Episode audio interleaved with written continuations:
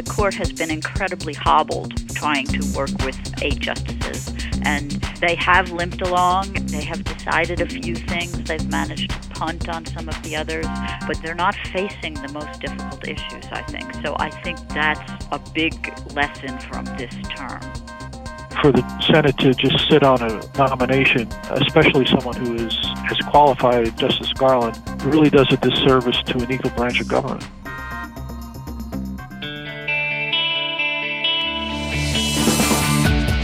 Welcome to the award winning podcast, Lawyer to Lawyer, with J. Craig Williams and Robert Ambrogi, bringing you the latest legal news and observations with the leading experts in the legal profession. You're listening to Legal Talk Network.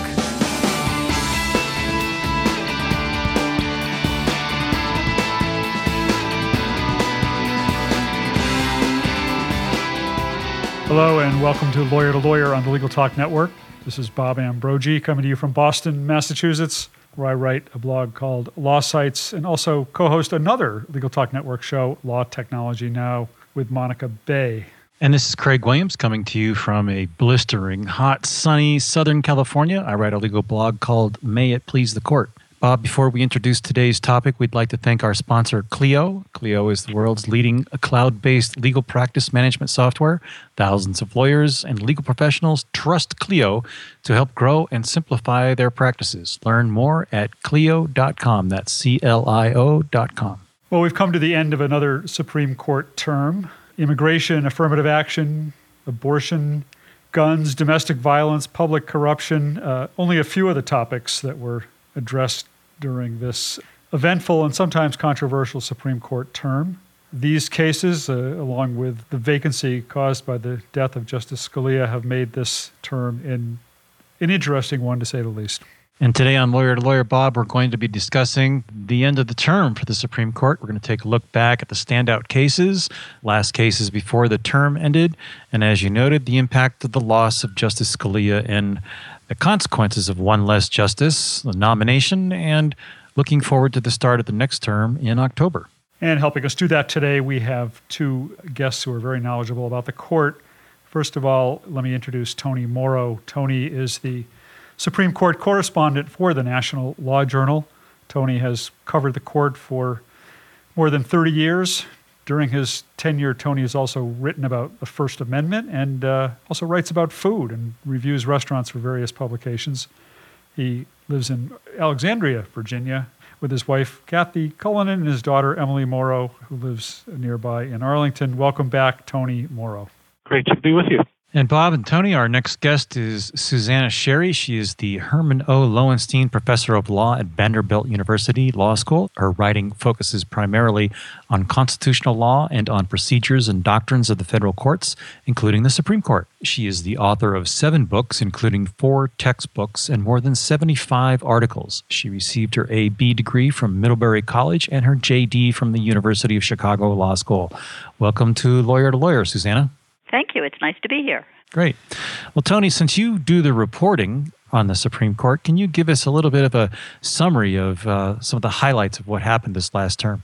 Well, certainly the the most uh, important and transformative event of the term was uh, came unexpectedly on February 13th when Justice Scalia died. He had had some health problems, but I think nobody expected him uh, to go so quickly, and it was a real loss.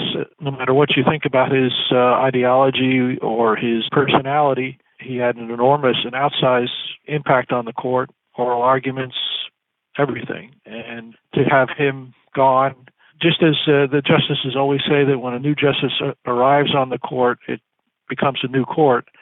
Uh, I think we learned this past term that when a justice departs and is not replaced, you also have a new court from that singular event flowed a real uh, shift in the court's uh, jurisprudence in the sense that we had four four four ties. We're going to talk about that later, I'm sure. But and then in certainly some of the cases that uh, we'll talk about from the end of the term, uh, we had much more uh, liberal results, so to speak, than were were expected at the beginning of the term. But certainly, Justice Scalia was his death was was really important. I, I and I'll I won't go on too long, but I just remember how often I would go to an oral argument at the Supreme Court and I'd come out thinking, gee, the court is going to go in this direction. For sure, one side is going to win, and this is how they're going to win. And then I look at my notes and I would realize that it was basically Justice Scalia who was going in that direction and maybe not any other justice. It just he had such a, an overwhelming influence over the oral argument and everything else at the court that uh, he could sort of create momentum single-handedly at the court. And now, now he's gone. Suzanna, what about you? How would you characterize the term? Was what did you see as a dominant theme, if there was one? Well, I certainly agree with Tony that Justice Scalia's death made a huge difference. Um, I count at least six cases that probably were directly affected, and others might have been indirectly affected. I think one of the things to think about, though, one of the things that made this term different is that Justice Kennedy took the lead even more than he has before. Of the cases that were uh, divided, that is, cases that were not unanimous, something above 95% of them, Kennedy was in the majority. And so that's a really high number. And I don't think that would have been true necessarily had Justice Scalia still been on the court. But that's another aspect of what happened. It's it's partly uh, Justice Scalia's death and partly that Justice Kennedy really took the lead. Well, and someone else who maybe took a more prominent role than he had in the past was Justice Alito. Isn't isn't that fair to say? Not, not necessarily in the majority, but in representing uh, the conservative wing of the court. He did. He took Justice Scalia's place in terms of writing some very sharp dissents.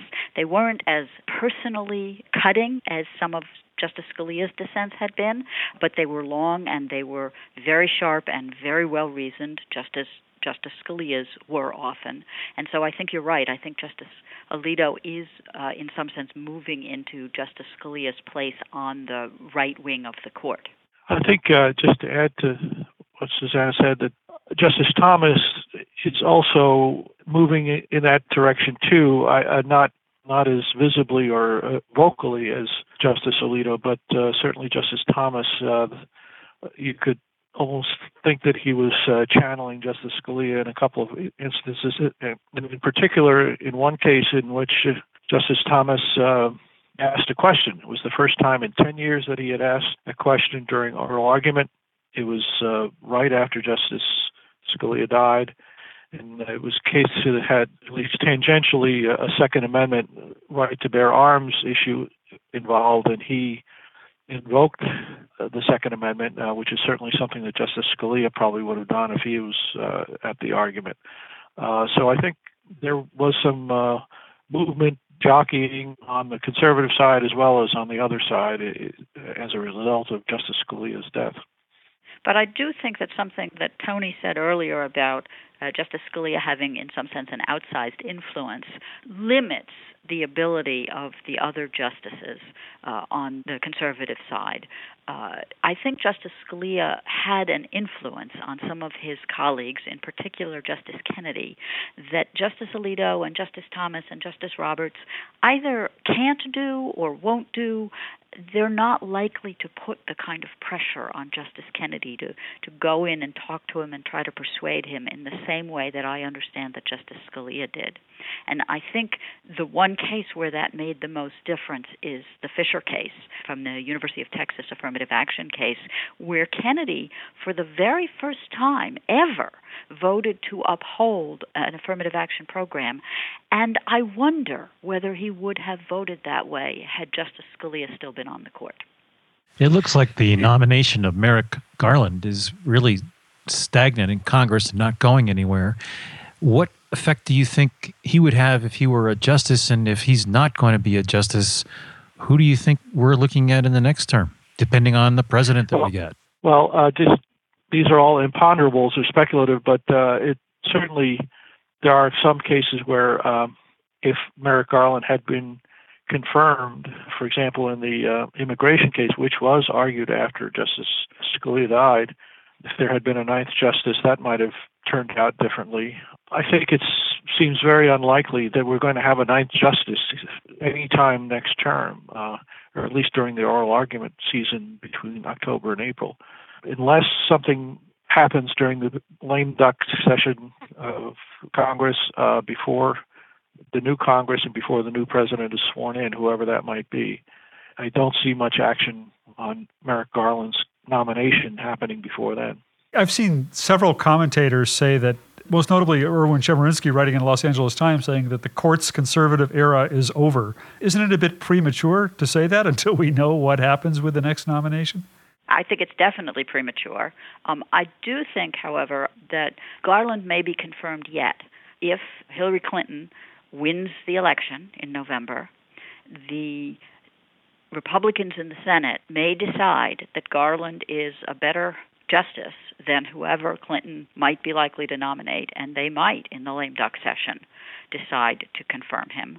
Uh, I think that probably would have changed if he had been confirmed. It would have changed some of the cases, but not very many. And I also think that Garland is fairly conservative on some issues. He is not going to be the kind of liberal that, say, Justice Ginsburg or Kagan or Sotomayor are on criminal cases or on business cases, civil procedure cases. Uh, but I think, for example, if he'd been on the court, if he'd been confirmed, this term, the court would not have sent the ACA contraceptive mandate case, would not have had to send that back, being unable to decide. I count that as a 4 4, even though technically it wasn't. I think he would have upheld the contraceptive mandate. So, on some cases, I think his presence would have made a difference. But I think in some of the other cases, it would not have. I wonder if we could talk, Tony. You mentioned the the four four four cases, and uh, maybe one of the one of the most significant of those was United States versus Texas, uh, dealing with President Obama's uh, executive order deferring deportations. I mean, what was the impact of these four four ties and these rulings? How significant were these? Well, certainly that one was had the most impact in the sense that you know millions of people in the United States would have been affected by the program President Obama promulgated as an executive action in terms of delaying their deportation. And to have it decided, no matter what you think about the merits of the case, to have that policy basically kicked to the side of the road based on a 4 4 tie without. Uh, without any guidance or without any opinion that states what was wrong with the program. It's just not the way to do business. But that's how it happened, and it really did have an impact already. Uh, we, we don't know exactly what's going to happen next, but, but it was um, quite a shock, and it, in the sense that uh, as the, the term wore on, it seemed like it was maybe they were struggling to find a solution that wouldn't result in 4-4 tie, but in the end they couldn't do it. Most criminal defense attorneys would tell you that almost every ruling out of a, an appellate court or Supreme Court generally goes against the criminal defendant. And true to form here in the Fourth Amendment case this year, but not true to form on the public corruption case of McDonnell. Just from a generalized perspective of tough on crime, how do you distinguish the two of those cases? Well, I think tough on crime is really not the way to describe this court.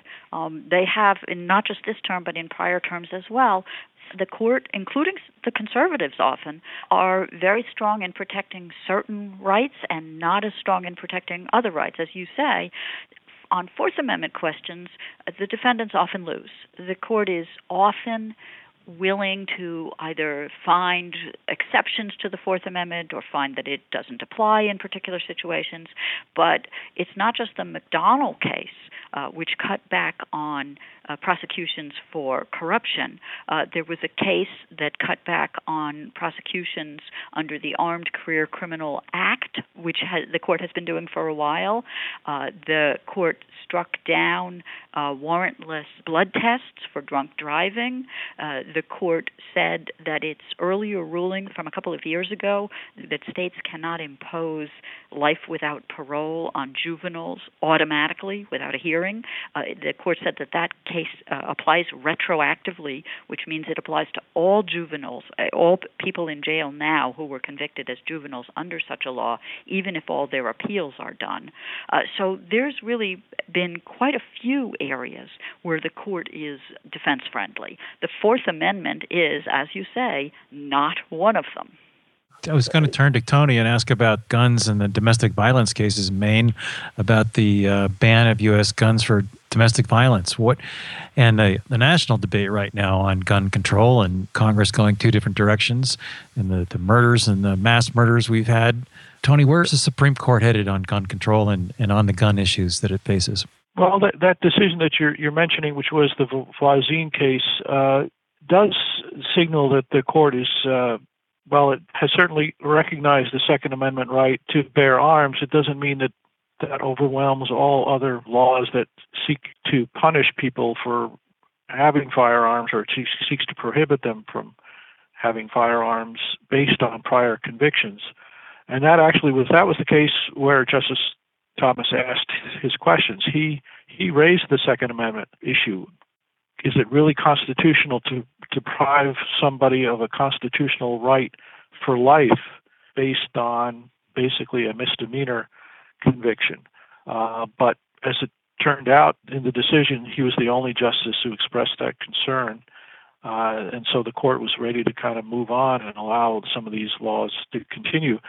Uh, I just want to add one thing to, to what Suzanna was saying about the criminal cases, and it, there really does seem to be a trend among the justices uh, that they are expressing more and more often their frustration with prosecutors, uh, federal and, and state, in terms of overreaching.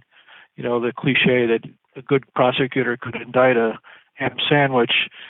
The justices are very uh, attentive to cases where prosecutors hide exculpatory evidence, where they overreach, where they expand the interpretation of laws, and that that certainly was the case in the McDonnell decision, where they basically said that uh, this former Governor McDonnell was being prosecuted for acts that politicians take every day uh, in terms of uh, suggesting arranging a meeting with government officials uh, and a, a donor to their campaign.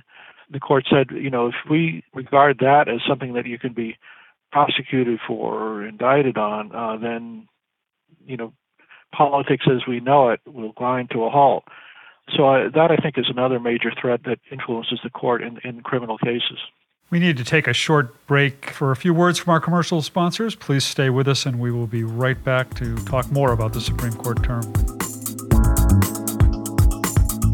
Clio is an invaluable software solution for law firms of all sizes, handling all the demands of your growing practice from a single cloud based platform. Clio enhances your firm with features such as matter and document management, time tracking, and even billing. Clio is an effortless tool that helps lawyers focus on what they do best practice law. Learn more at Clio.com. That's C L I O.com.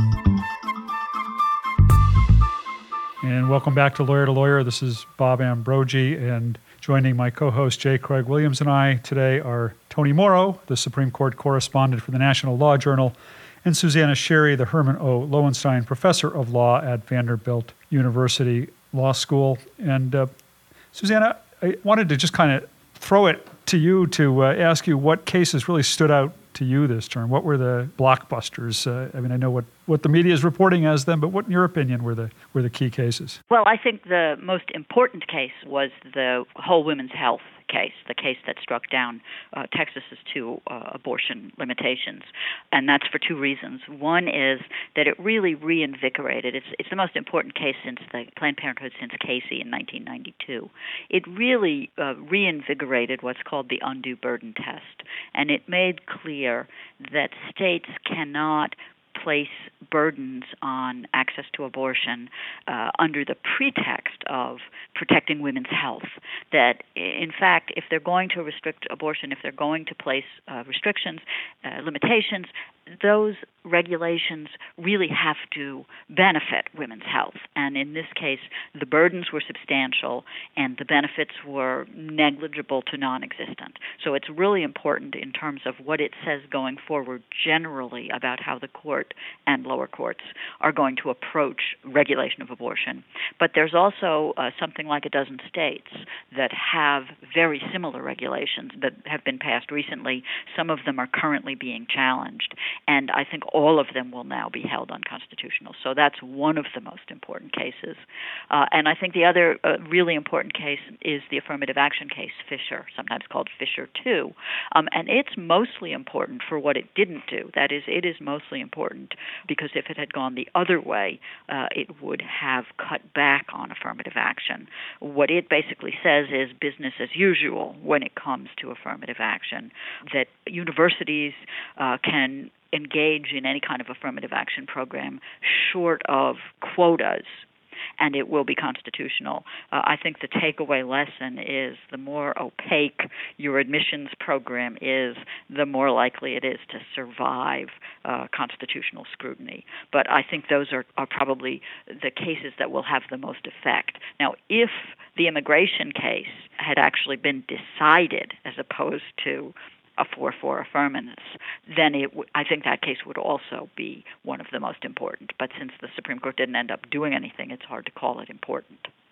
And so, how is it that we look forward to the Supreme Court this coming October when we get a new justice after the presidential election? How will a conservative justice swing the term, and how will a liberal justice swing the term?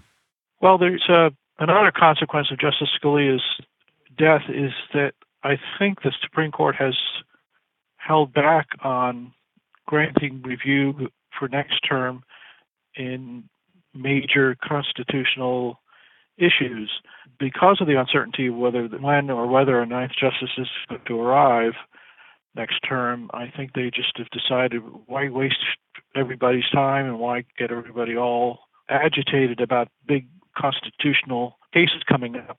And let's just put it off. Uh, the justices are quite content with denying review in certain cases on the belief that the issue will come around again in a future case, uh, so nobody is harmed. I'm not sure I agree with that proposition, but that's how they view it.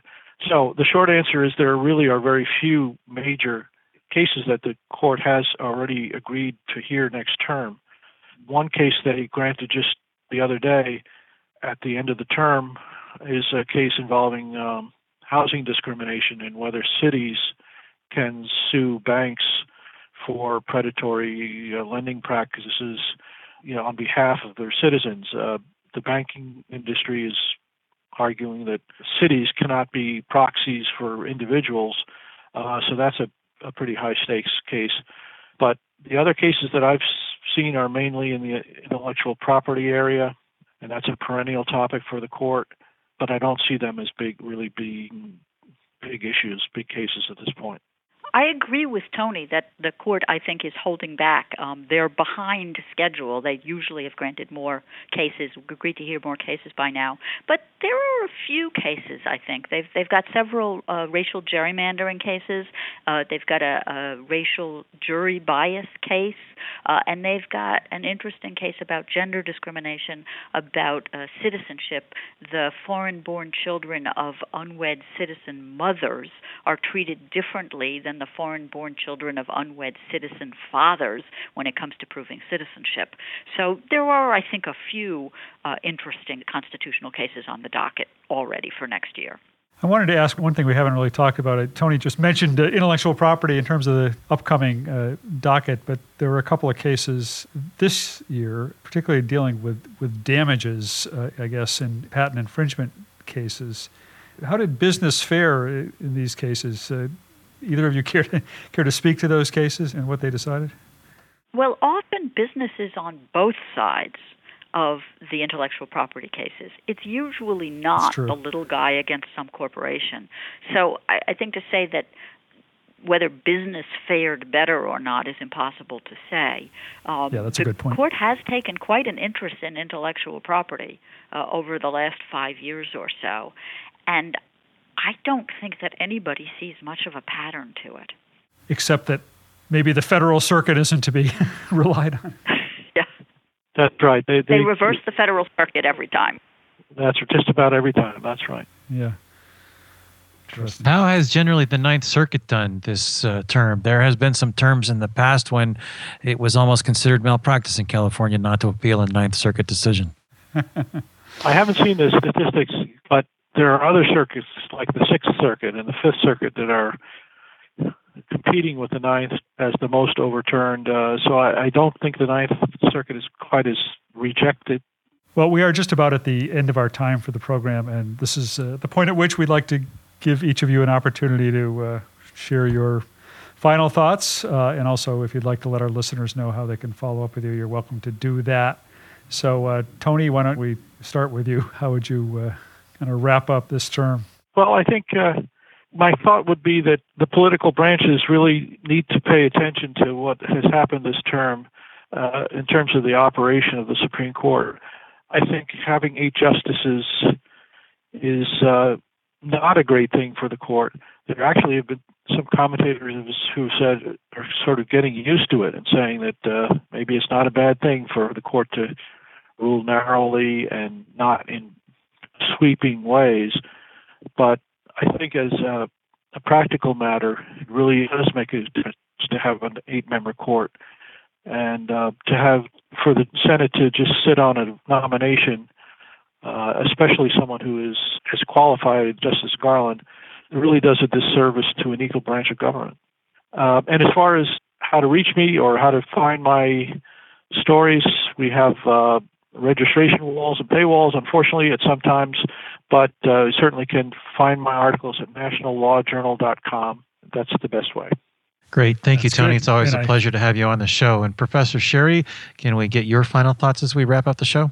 Well, first, I agree with Tony that the court has been incredibly hobbled trying to work with uh, eight justices, and they have limped along. They have decided a few things. They've managed to punt on some of the others, uh, but they're not facing the most difficult issues, I think. So I think that's a big lesson from this term. Uh, and I think the other lesson from this term is that it's not always easy to predict what the court itself or any given justice will do by ideological viewpoint. Um, Justice Kennedy, of course, is famous for not necessarily always voting one way or the other, uh, but there were cases in which Justices Thomas and Sotomayor dissented there, together. There was a case in which Chief Justice Roberts and Justice Sotomayor dissented together. So there are a lot of mismatches, might we say. We shouldn't assume that every conservative justice always votes conservatively and every liberal justice always votes liberally, and you can predict how a case is going to come out. And I, I think that's been true over the years, and this term showed it very, very truly. Um, as for reaching me, you can reach me through the Vanderbilt Law School website. My bio is there, my CV is there, and my email is there. Well, you've been listening to uh, Tony Mauro, the Supreme Court correspondent for the National Law Journal, and Suzanna Sherry Herman O. Loewenstein, professor of law at Vanderbilt University Law School, giving us their perspectives on the just completed Supreme Court term. Thanks to each of you for taking the time to be with us today. Thank you. Thank you. Great. Well, that brings and, us to the end of our show. Bob, take it from okay. here. Craig, I hope it gets cool for you out there in California. To all our listeners, thanks for listening, and please join us next time for another great legal topic when you want legal think lawyer to lawyer. Thanks for listening to Lawyer to Lawyer, produced by the broadcast professionals at Legal Talk Network. Join J. Craig Williams and Robert Ambrogi for their next podcast covering the latest legal topic. Subscribe to the RSS feed on LegalTalkNetwork.com or in iTunes. The views expressed by the participants of this program are their own and do not represent the views of, nor are they endorsed by, Legal Talk Network, its officers, directors, employees, agents, representatives, shareholders, and subsidiaries. None of the content should be considered legal advice. As always, consult a lawyer.